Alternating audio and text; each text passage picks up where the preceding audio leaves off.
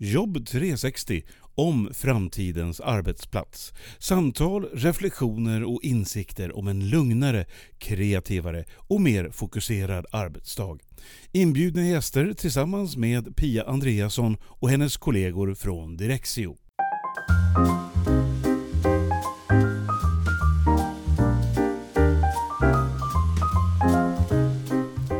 Nu ska jag träffa en person som jag har sett fram emot att träffa väldigt länge. Och det är Torbjörn Eriksson från Tennant Partner.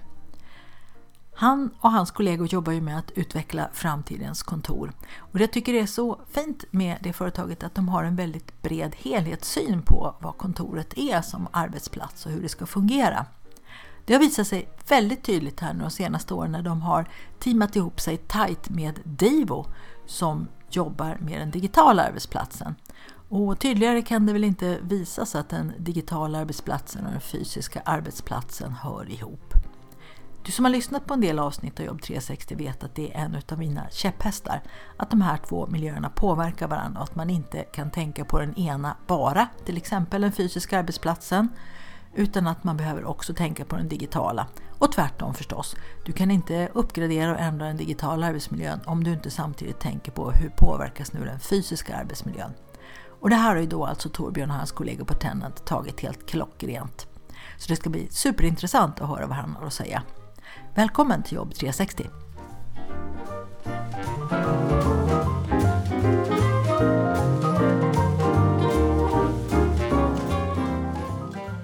Välkommen till podden Torbjörn Eriksson från Tennant Partner. Tack! Jättekul att ha dig här och vi ska komma in på något väldigt intressant ämne här så småningom. Men först tänkte jag berätta lite mer om dig om Tenant. Vad, vad gör ni och vad gör du och så vidare? Tenant är ju ett företag som jobbar med att eh, utveckla arbetsplatser och göra arbetsplatser bättre helt enkelt. Och där har vi fokus både på den fysiska och den digitala och den mänskliga arbetsplatsen. Så det är det vi gör. Vi har funnits i eh, snart 30 år och har säga, utvecklats till att kunna ta större och större och bredare och bredare uppdrag längs vägen. Så det är det vi håller på med. Ja, när det gäller att utveckla arbetsplatser, tycker du generellt sett att företag behöver liksom söka mer stöd i det? Eller kan de mycket själva och bara ta det med för att göra finliret? Eller hur, hur ser det ut? Jag tror att vi är verkligen på väg in i någonting nu där man förstår att, att arbetsplatsen är så att säga, bör, måste vara en integrerad del av bolagets eh, strategi. Så jag tror de flesta har i behov av våra tjänster som, eh, de, som vi har, men det är inte kanske alla som, som inser att man behöver det. Men jag tror efterfrågan är väldigt stor. Jag tror också att hela så att säga, vår syn på, på arbetslivet, varför vi jobbar, eh, var vi jobbar och hur vi jobbar är under en stark omdaning så att det är väldigt mycket som kommer att förändras framöver. Ja, verkligen. Den här pandemin som har hållit på nu i två år när vi spelar in det här snart eh, har ju verkligen satt tummen på det här med vad, vad är jobbet egentligen? Och för många har det ju fortsatt precis som vanligt eh, i mer eller mindre. Men för ungefär 30 procent av Sveriges arbetskraft har det ju betydit att man får, man får jobba hemma. Kontoret har flyttat hem. Och jag gillar ju det här att kontoret nu inte är en fysisk adress utan jobbet kan man göra på flera ställen. Men nu pratas det också väldigt mycket om vad behöver kontoret och vad för att, för att bidra till verksamheten. Jag antar att där Torbjörn har ni väldigt mycket att göra framåt. Ja, det, har vi. Det, det tror jag nog. Sen ska jag tro att det är klart att det är en, en viss del som det här berör, men jag tror att det är mer än, än 30 procent. Jag tror att det, i någon mån så kommer alla, nästan alla på något sätt att eh, bli påverkade av, eh, av den här pandemin som vi har gått igenom. Jag tror att den har accelererat en, liksom en nödvändig utveckling med kanske tio år. Och det som hände var ju att vi kastades in i ett jätteexperiment med hur det var att arbeta hemma. Och det här som hade tagit väldigt lång tid förut att prata om olika policies, var kan man jobba och när och hur får man vara hemma och så vidare allt det där som har varit och malt många år i stora företag, det bara small till på en dag. Och vad som hände var ju att företagsledningarna såg ju att, så att oj då, vi kan ju faktiskt hålla uppe ganska bra produktivitet och många såg ju till och med att produktiviteten gick upp eh, i vissa delar. Och samtidigt så fick vi då en, en helt ny näring till vårt behov av autonomi så som medarbetare. Så att man har förändrat stora mindshift-förändringar eh, både på företagsnivå och på medarbetarnivå. Och det är någonting som är irreversibelt. Så det kommer att påverka oss under en lång, lång, lång tid framöver.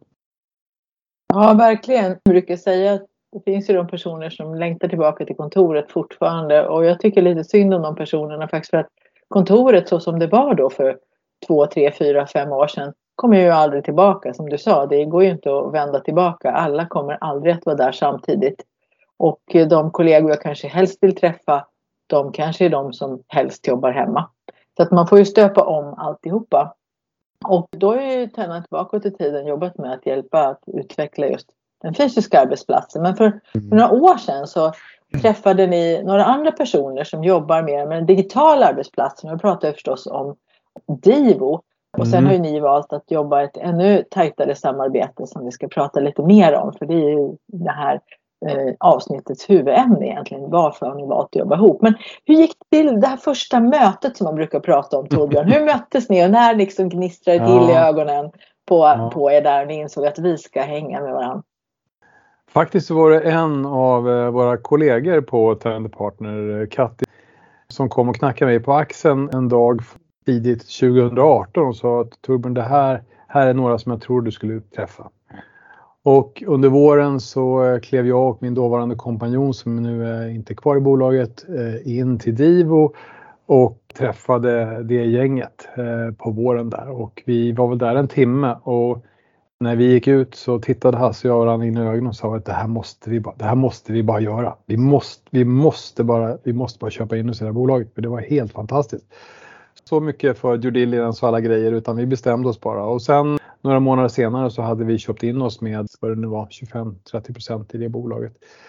Tog, eh, jag tog styrelseordföranderollen och eh, vi började integrera och utforska och det har vi hållit på med sedan dess fram till nästa stora steg som, var, som skedde nu för inte så länge sedan där vi, där vi köpte ut eh, större delen utav eh, delägarna så att VD och eh, CEO är kvar men övriga gamla founders ägare har vi köpt ut nu i syfte att komma ännu närmare varandra och så har vi valt så också att, att flytta ihop. Eh, vad det nu betyder när vi inte ens är där. Nej, jag brukar jag säga det, ni förlovar er först och flyttar ihop sen. Lite så. Ja, ja men lite så är det. Det är, det, är en, det är en förlovning och en kärlek som bara har växt skulle jag säga. Och det är, om man, tänk, man tänker på vad som, vad som krävs för att man ska få ihop liksom, en arbetsplats oavsett var man jobbar eller någonting. Så är det ju, först måste vi vara överens om hur vi ska jobba tillsammans. Jag menar hur, hur måste vi jobba om vi ska skapa de här värdena som vi vill skapa? hur måste vi jobba för att ta oss mot vår vision och mål. Det är liksom den första frågan man behöver ställa sig. Men när man väl har börjat listat ut det, då behöver man ju skapa en infrastruktur som stöder det här. Och där kommer ju både den fysiska och den digitala arbetsplatsen in. Och egentligen så är digitala arbetsplatsen är den första arbetsplatsen vi möter på morgonen när vi öppnar upp vår telefon och börjar kika av nyheter och titta vad som har hänt och så vidare. Så egentligen kliver vi in på kontoret, det digitala kontoret, mycket, mycket tidigare än det fysiska kontoret. Och vi tror ju att det behövs ett samspel mellan de här sakerna för att vi ska skapa eh, de arbetsplatserna vi tror på. Det är lite grann i korthet arbetsplatser som både levererar värde till människorna som jobbar där, det vill säga ger mänskliga behov näring. Det ger klassiska ekonomiska och effektivitetsmässiga stöder effektivitetsmässiga delar i, i organisationen, det vill säga att vi kan skapa mycket saker tillsammans. Och den här arbetsplatsen har en så låg påverkan på, vår, på vårt klimat och på vår eh, planet som möjligt. Så mänskliga, ekonomiska och planetära behov samtidigt.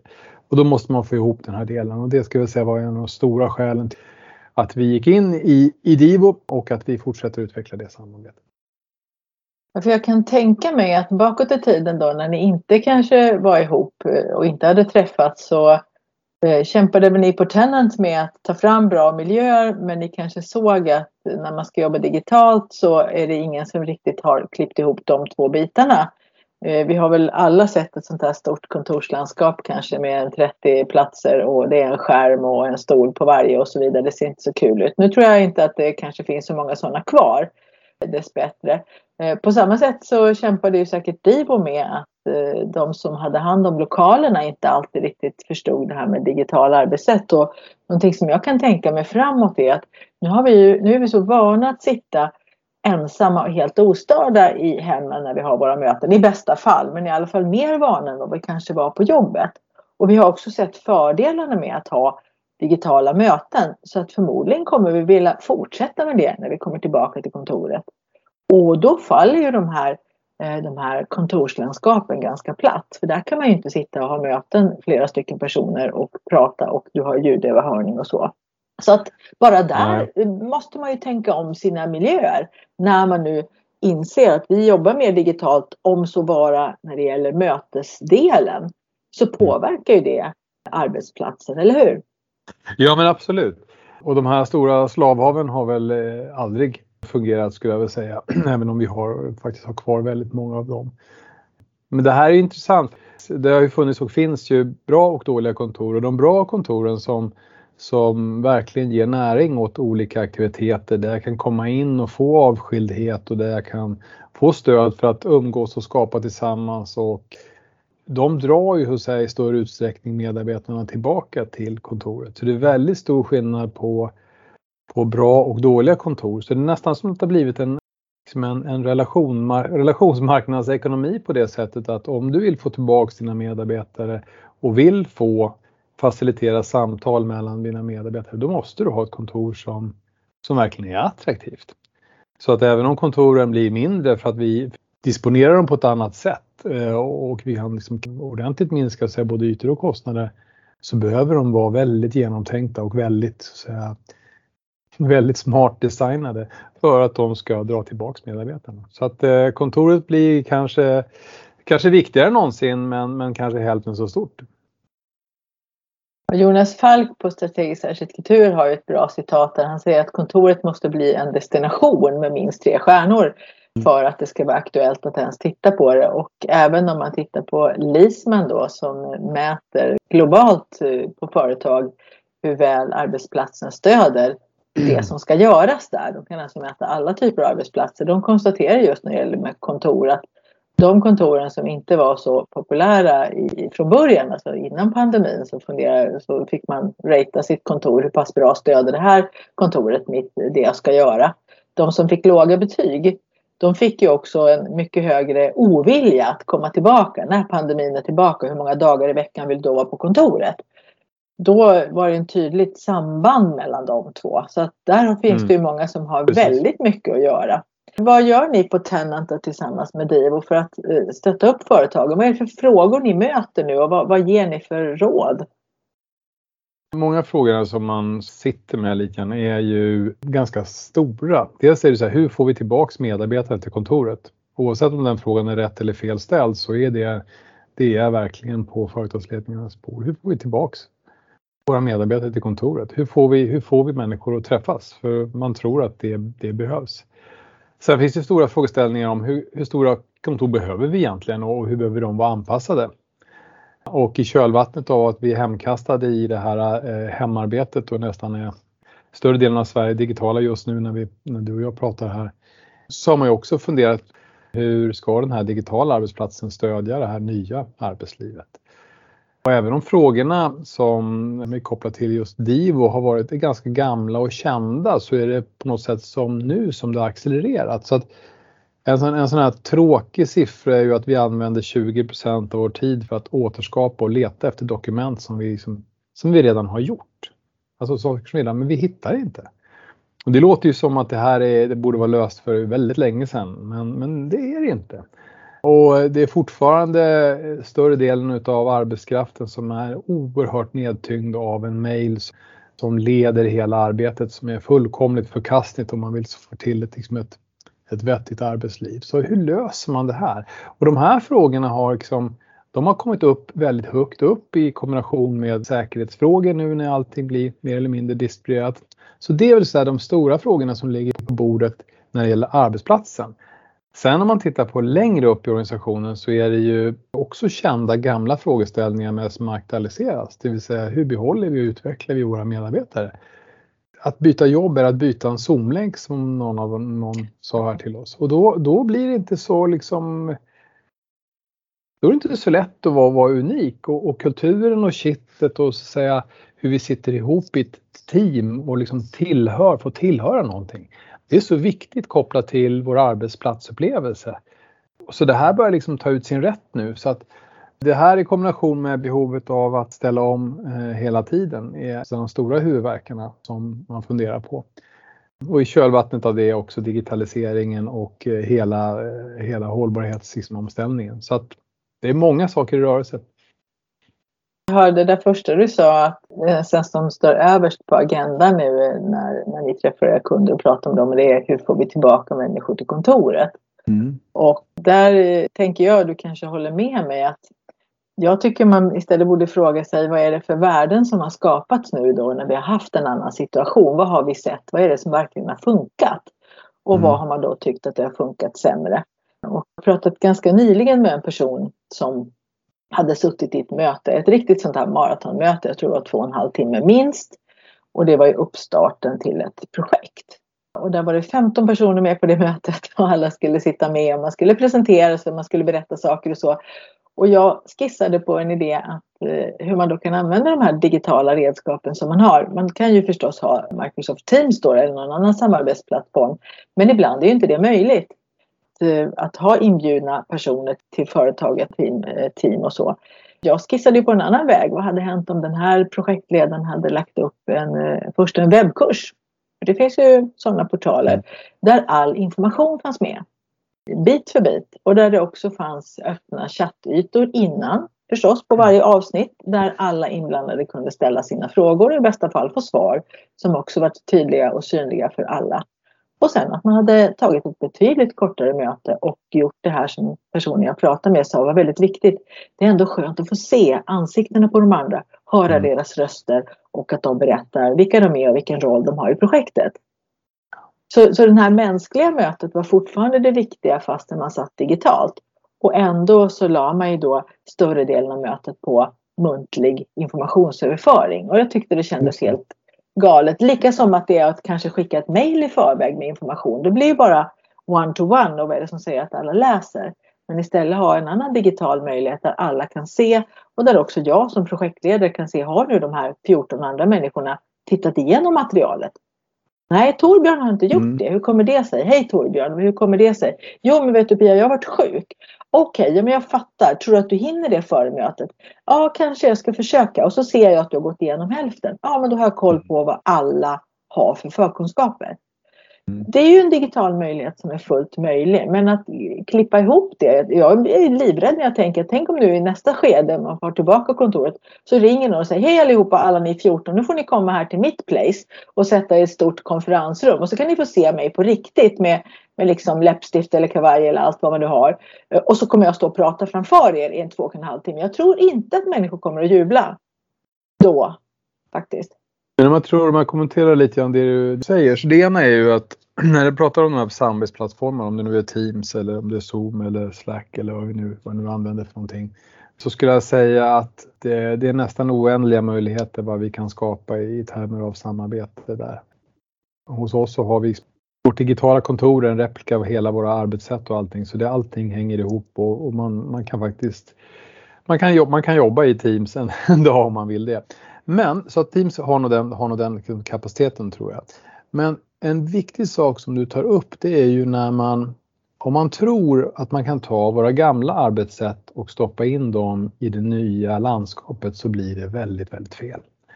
Och vi har under många år haft liksom en, en viss liksom, möteskultur och sätt att mötas och, och så vidare eh, i den liksom, traditionella liksom, organiserade, eh, traditionellt organiserade företag.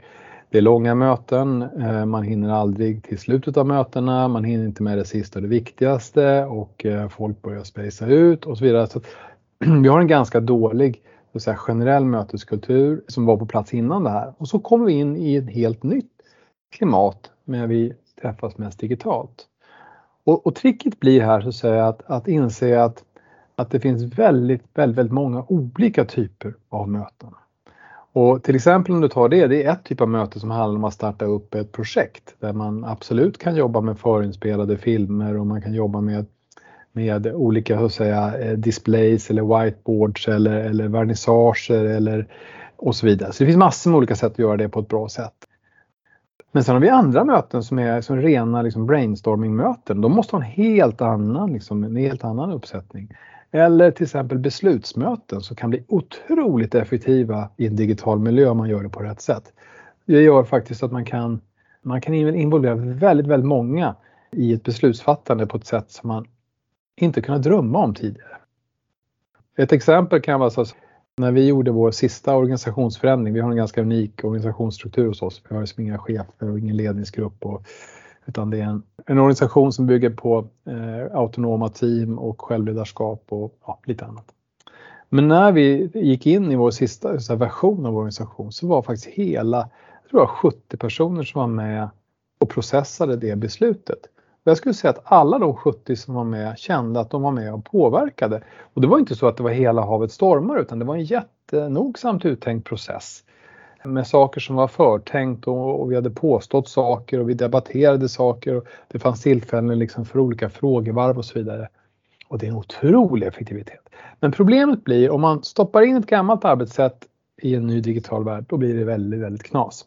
Så att tricket blir så att säga att, att skapa en palett utav eh, mötes och umgängesformer som möter olika behov. Och då har man en möjlighet att att både att göra mötena eh, mer engagerande, mer relationsbyggande och absolut mer effektiva. Så det är en otrolig möjlighet här. Mm, ja, verkligen. Jag kan inte annat än att hålla med. I tidigare poddavsnitt här har jag pratat med Annie Johansson om just möten, både teknik och vi hade också faktiskt sånt här battle där vi kastade ur oss våra bästa tips 18 mm. tips på, på 30 minuter tror jag. Så det gick det undan. Ett av de sakerna som också var mina käpphästar länge, jag har hållit några kurser faktiskt i det här ämnet med mötesteknik, det är precis det där du sa. Att förut så gjorde vi så att vi hade möten då vi bearbetade väldigt många olika typer av frågor, brainstorm, beslut och så vidare eh, i samma möte.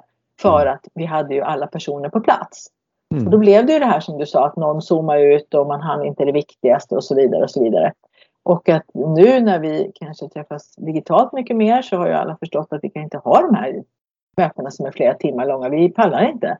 Och då att man börjar tänka sig att man delar upp. Ja, mitt råd där var att dissekera agendan.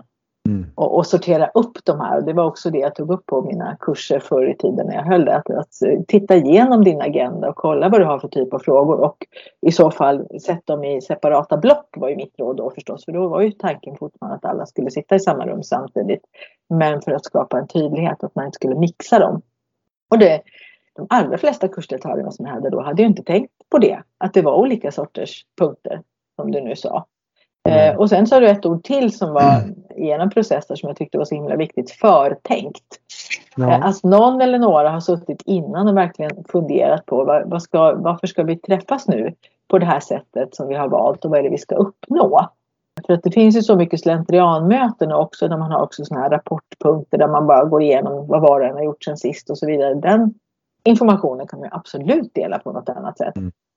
Men en sak som jag tänker på det är det här med mm. människors förändringsbenägenhet. För att nu mm. behöver man ju, vi vart ju kastade in i det som du sa och alla mm. var tvungna att ändra sig. Och, och, jag kan ibland tänka att det är ett ganska bra sätt. Det är lite som om jag skulle börja bada isvaken och sånt. Jag tror inte det skulle komma att hända. Men jag skulle då för min del gå ner så fort som möjligt i det där kalla vattnet. Liksom utan att göra någonting innan. För att de här snabba förändringarna kan ibland vara väldigt bra. Men mm. det som jag stöter på i mina kurser det är ju att den allra enklaste lilla förändring kan möta rätt mycket motstånd. Och mm. man har alltid liksom någon förklaring eller ursäkt där till varför man inte vill ändra sig. Och det är såklart för att man är en helt vanlig människa som helst vill göra som man alltid har gjort. Men hur tycker du att man kan ta sig an den här Eh, förändringsobenägenheten från företagens sida. Hur kan man liksom med hjälp av den fysiska miljön och den digitala miljön stötta upp människor så att de vågar liksom kliva in och ändra sig? Mm. Jag tror eh, anledningen till att så många förändringsprojekt överhuvudtaget misslyckas och jag vet inte om siffran fortfarande är 70 procent men, men det är väl någonstans där som faktiskt inte blir som man, som man har tänkt sig det är oftast att man försöker isolera ett fenomen. Man har en idé om att man vill förändra någonting, ett beteende eller en process eller någonting. Och sen så dyker man ner i den här och så ska man då stoppa in det i någon smart process, typ ADCAR eller, eller någon, någon annan vedertagen förändringsmodell. Och så ska man trycka igenom det här. Och det här fungerar inte därför att organisationer är en en ganska komplex sammansättning. Där vi har såklart en massa individer och varje individ har ju sin egen övertygelse, sin egen mindset och sin egen, sina egna drivkrafter, mål och drömmar och rädslor och så vidare. Och den här personen gör också någonting som man kan observera som gör de här, de här liksom personens handlingar eller hur man deltar i någonting. Men sen har vi också våra gemensamma delar i, i en organisation, det vill säga vår organisationsstruktur, våra lokaler, vår digitala arbetsplats, eh, våra processer och, och så vidare. Sen våra gemensamma infrastruktur. Och, och de påverkar också möjligheterna att förändras. Slutligen så har vi den kanske mest så här, mytomspunna delen och det är vår kultur, det vill säga de oskrivna eller till och med skrivna normer som finns i verksamheten och hur blir jag hjälte och hur blir jag bestraffad och så vidare. Så allt det här hänger ihop, både individens övertygelse vad individen faktiskt gör och hur det stöds eller, eller motarbetas av strukturer och vår kultur.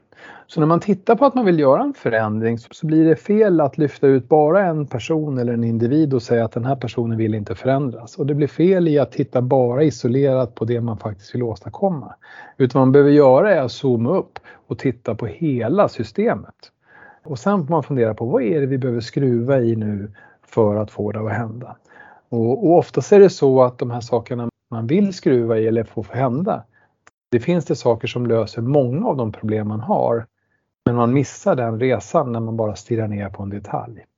Så jag tror att när man pratar om att problemet är förändringsmotståndet så tror jag nästan att problemet eller möjligheten är företagsledningens förmåga att se, att se hela bilden, hur det ser ut och börja där.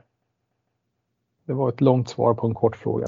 Men det är ju den där klassiska bilden att man har då IT och HR och facility och att de måste hänga ihop väldigt, väldigt tajt. Och det var ju därför jag tänkte det var så intressant att ni nu har flyttat ihop med, med Divo och tagit två av de bitarna då, den fysiska miljön och den, den digitala miljön. Mm. Och då inbegriper du sen också de här andra delarna mera kanske som man skulle kunna lägga på HR för att som du säger man måste hjälpa de som ska göra en förändring att se helheten Finns det någon av de här delarna då som du tycker att de snubblar på hela tiden? Finns det någon tröskel där, där alla snubblar? Som eh, betjänten där, grevinnan och betjänten som snubblar på det där lejonhuvudet mm. hela tiden. Är det något sånt i, i de här processerna? Ja, ja, men jag tycker att du har nämnt en, en sån grevinnan och betjänten del när du tar upp HR och facility och så vidare, behovet av att de jobbar närmare varandra. För det är väl egentligen den största den största så att säga, hämskon för att ta sig vidare. Och eh, någonstans så måste de som är ansvariga för bolagets övergripande strategi, alltså affärsstrategin, det vill säga vad, hur, vad är det vi levererar för värde till våra kunder och hur ska vi få vettigt betalt för det och hur växer vi? Om det är liksom affärsstrategin, så här, liksom, hur får vi rätt människor att jobba? Alltså, de stora frågorna. Alltså om det är affärsstrategin så har ju de flesta bolag också funktionella strategier och funktionella strategier är ju IT, det är inköp, eh, det är facility och så vidare. Så det räcker inte med att de här eh, specialgrenarna jobbar ihop utan de måste ju connecta in i organisationens övergripande affärsstrategi och där måste den yttersta ledningen sätta den tonen och inte bara säga att det ska vara så utan också se till att strukturerna stödjer det. Om jag har en organisation som har som har en, en, en aldrig så klok affärsstrategi och sen så har jag avdelningar som blir belönade, mätta på eh, och så firade för sina framgångar i sitt silo.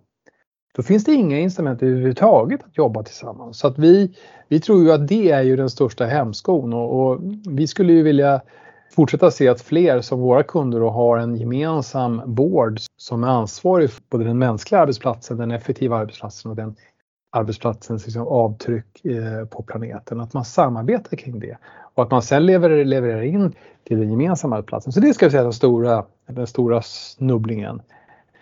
Sen finns det väl andra, om man tittar mer på liksom pandemirelaterade snubbelhuvuden som det nu blev.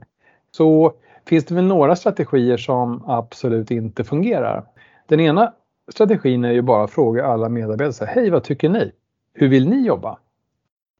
Ja, och så säger man så här, Vad har ja, ni för behov? Har Ja, precis. Vad har ni- Man ska kolla ja. vad medarbetarna har för Ja. behov. Jag tänkte om Ja. du inte vet det nu redan så har du problem tänker jag. Men jag säger inte det. Ja, nej men alltså det är klart man måste fråga vad, vad det finns för behov och önskemål. Det är klart man ska göra det. Men om man gör det och så designar man så, tar- så, så lyssnar man på det och sen så säger man ja men så här vill alla och så gör vi bara så.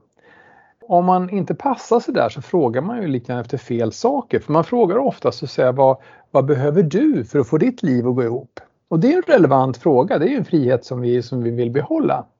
Men man frågar kanske inte så här att hur mycket behöver du vara på kontoret för att ditt team ska fortsätta utvecklas och för att ni ska åstadkomma det här och det här. Så man frågar oftast fel frågor och man kanske bara frågar det. Den andra delen av myntet är att säga så här, vi är ett Office First Company och det kan man ju säga. Det är inget fel med det.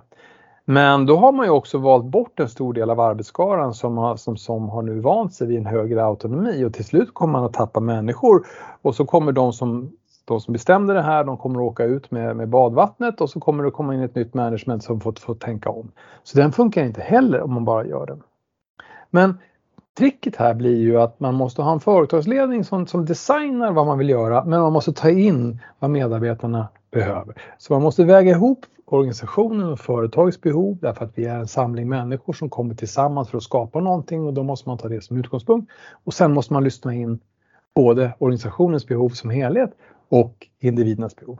Och sen måste det här möta sig och det tillsammans eh, behöver bli så att säga den liksom nya arbetsplatsstrategin. Så man behöver titta på båda håll.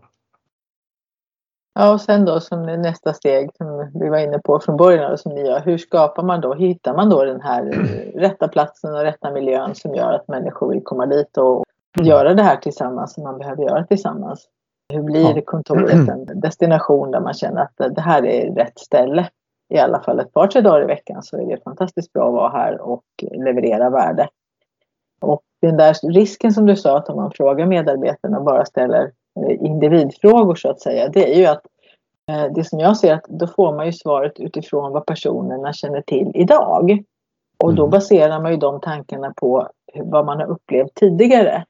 Men det är ju väldigt omöjligt att veta eh, vad som kan ligga framför. Jag brukar säga det är lite som att hålla fram ett gymkort framför någon och försöka få den personen att tänka sig in i om den aldrig har varit på ett gym eller tränat överhuvudtaget. Vad kommer att hända nu då om du tar dig an detta? Och så kör vi det här ett halvår. Så kommer du att, och så ska jag försöka förklara det och skapa en vision hos den här personen. Det är nästan omöjligt. Men- det är där eh, verksamhetsledningen verksamhetsledningar och affärsledningar sitter. Att de ska liksom ha den här tanken att vad händer om vi får alla medarbetare, ja, bildligt talat, då in på det här gymmet och de får träna då utifrån sina förutsättningar. Vad händer när vi får de här starkare medarbetarna? Vad kan de göra? Och det är lurigt. Mitt problem som pedagog är att få människor att inte tänka på hindren. Att liksom inte ens tänka på det där lejonhuvudet utan bara göra det där hoppet som han gör på ett ställe. Det, Mm. det tycker jag, om jag lyckas få människor att hoppa över tröskeln och in i någonting nytt så då har jag verkligen lyckats. Så har ni något Mhm. knep på tännen? Hur får ni, hur får ni de här Mm. eh, styrelserna och ledningsgrupperna att liksom hoppa över problemen och, och kliva in i det som är möjligt? Ja, det vill vi ju gärna. Vi vill ju gärna att våra kunder ska hoppa över eh, huvudet som är som i, i grevinnan och betjänten där. Samtidigt så tror jag man måste ha stor respekt liksom, för att varje organisation är ju så unik och kanske behöver snubbla på en del saker och, och förstå saker själv för att ta sig dit.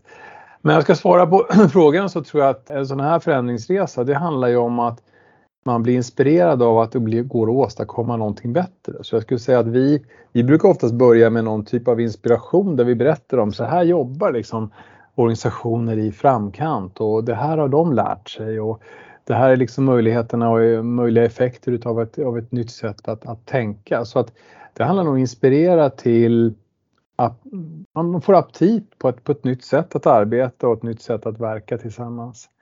Och om man kan få en företagsledning att tända till på det, då är det också större chans att man får gehör eh, från yttersta ledningen då som, som ju sitter med sin matrix över sina KPI och som ska åstadkomma saker. Och när man börjar inse att men oj, det här kan ju hjälpa mig att uppnå de mål som jag har i, i organisationen. Ja, men då kan det börja slå lite gnister. Så att där ska jag säga koppla ihop affären med de här frågorna. Ja, då hör jag det att det, det, er första utmaning och det ni behöver göra till att börja med på Tenant och Divo det är ju att inspirera mm. era kunder till att vad kan det bli av det här? På vilket sätt kan det här bli bättre? Ja, och kanske och man brukar börja visa liksom på lite konkreta exempel och lite forskning och lite, en, liten, en liten godispåse av, av olika saker. Ja, det låter ju perfekt. Jag hör ju att det ligger ganska nära det jag gör också. Att först måste man få en känsla av att det, det finns bättre sätt att göra det här vi gör på. Det finns sätt som kan både göra oss lugnare och tryggare och mera kreativa och så vidare samtidigt som vi tar ett kliv framåt. Och det, det är ingen lätt operation, men det är roligt när man lyckas, eller hur Torbjörn? Det är roligt. Då blir alla glada och så går man hem ja. och, tycker att vilken toppen dag jag hade på jobbet idag. Alla liksom är på båten nu och, och tänker köra vidare. Torbjörn, tack så hemskt mycket att du ville berätta om det här. Att vi nu får veta hur det kommer sig att Divo och Tennan träffades och att ni nu faktiskt har flyttat ihop. Och jag hoppas vi får anledning att återkomma till varandra längre fram i tiden om det här med, med framtidens kontor. Oj, säkert. Bra, tack ska du ha. Tack så mycket.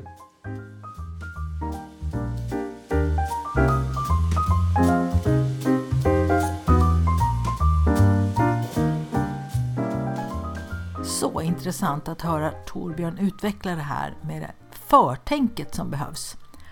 Att en kontorsförändring och en förändring av arbetsmiljön måste vara sammankopplad med företagets övergripande strategi och att väldigt många fler människor än kanske bara lokalansvariga eller facility managers behöver vara inblandade i det här.